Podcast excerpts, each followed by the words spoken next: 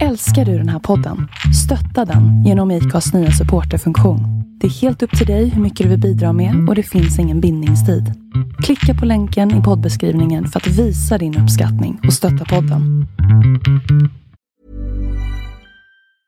I'm Sandra, and I'm just the professional your small business was looking for. But you didn't hire me because you didn't use LinkedIn jobs. LinkedIn has professionals you can't find anywhere else, including those who aren't actively looking for a new job but might be open to the perfect role, like me.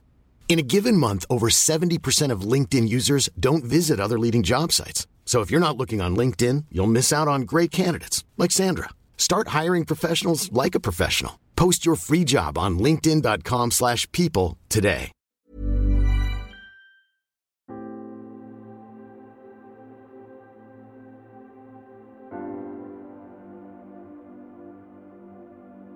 Vi befinner oss i en rätt jobbig tid just nu.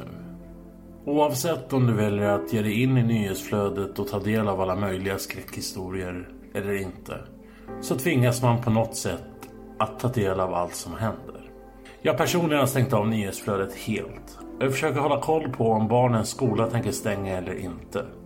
När statsministern gick ut och berättade att man skulle satsa 75 miljoner kronor på en reklamkampanj om hur man skulle tvätta sina händer.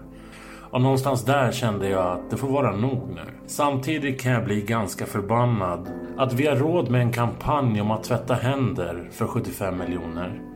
Men samtidigt inte kan ordna fram vettiga löner till sjukvårdspersonal och lärare.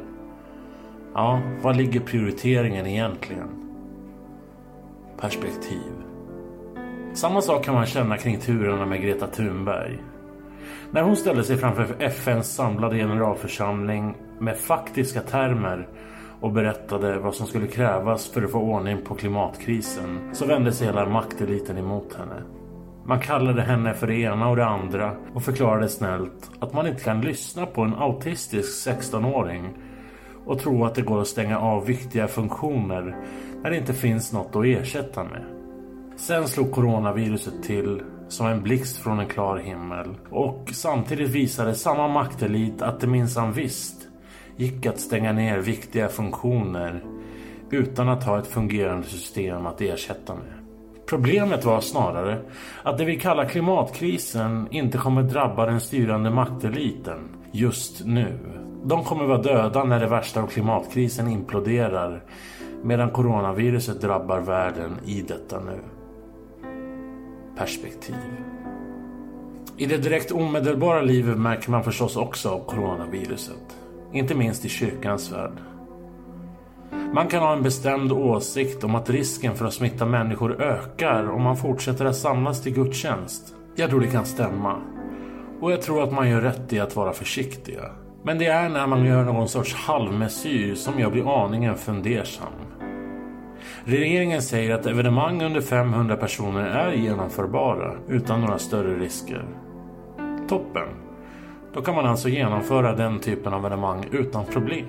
Nu ser man dock kyrkor som gör halvmesyrer och istället för att ställa in så struntar man i kyrkkaffet och nattvarden och kortar ner sina gudstjänster. Det kommer inte att förändra någonting. Har man en samling och tror att det kan riskera att sprida smittan så är den risken lika stor oavsett om det varar i 20 minuter eller en timme. Eller om man har kyrkkaffe eller inte. Att tro något annat är inget annat än idioti. Perspektiv. Vad ska man tycka då? Och vad ska man tro på? I Psaltaren 91 står det Med sina vingar täcker han dig. Under dem finner du tillflykt. Hans trofasthet är en sköld och en skyddsmur. Du behöver inte vara rädd för nattens fasor eller för pilen som flyger på dagen. Inte pesten som går fram i mörkret eller plågan som härjar mitt på dagen. Även om tusen faller vid din sida, tiotusen till höger om dig, drabbas inte du. Jag vet inte vad du tror på. Och jag har inte med det att göra. Men jag tror på Fadern, Sonen och den helige Ande. Och mig ska inget fattas.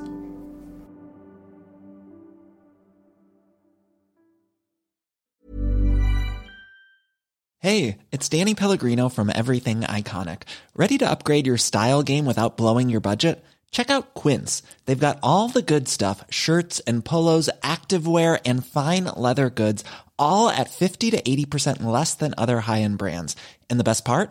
They're all about safe, ethical, and responsible manufacturing. Get that luxury vibe without the luxury price tag. Hit up quince.com slash upgrade for free shipping and 365 day returns on your next order. That's quince.com slash upgrade.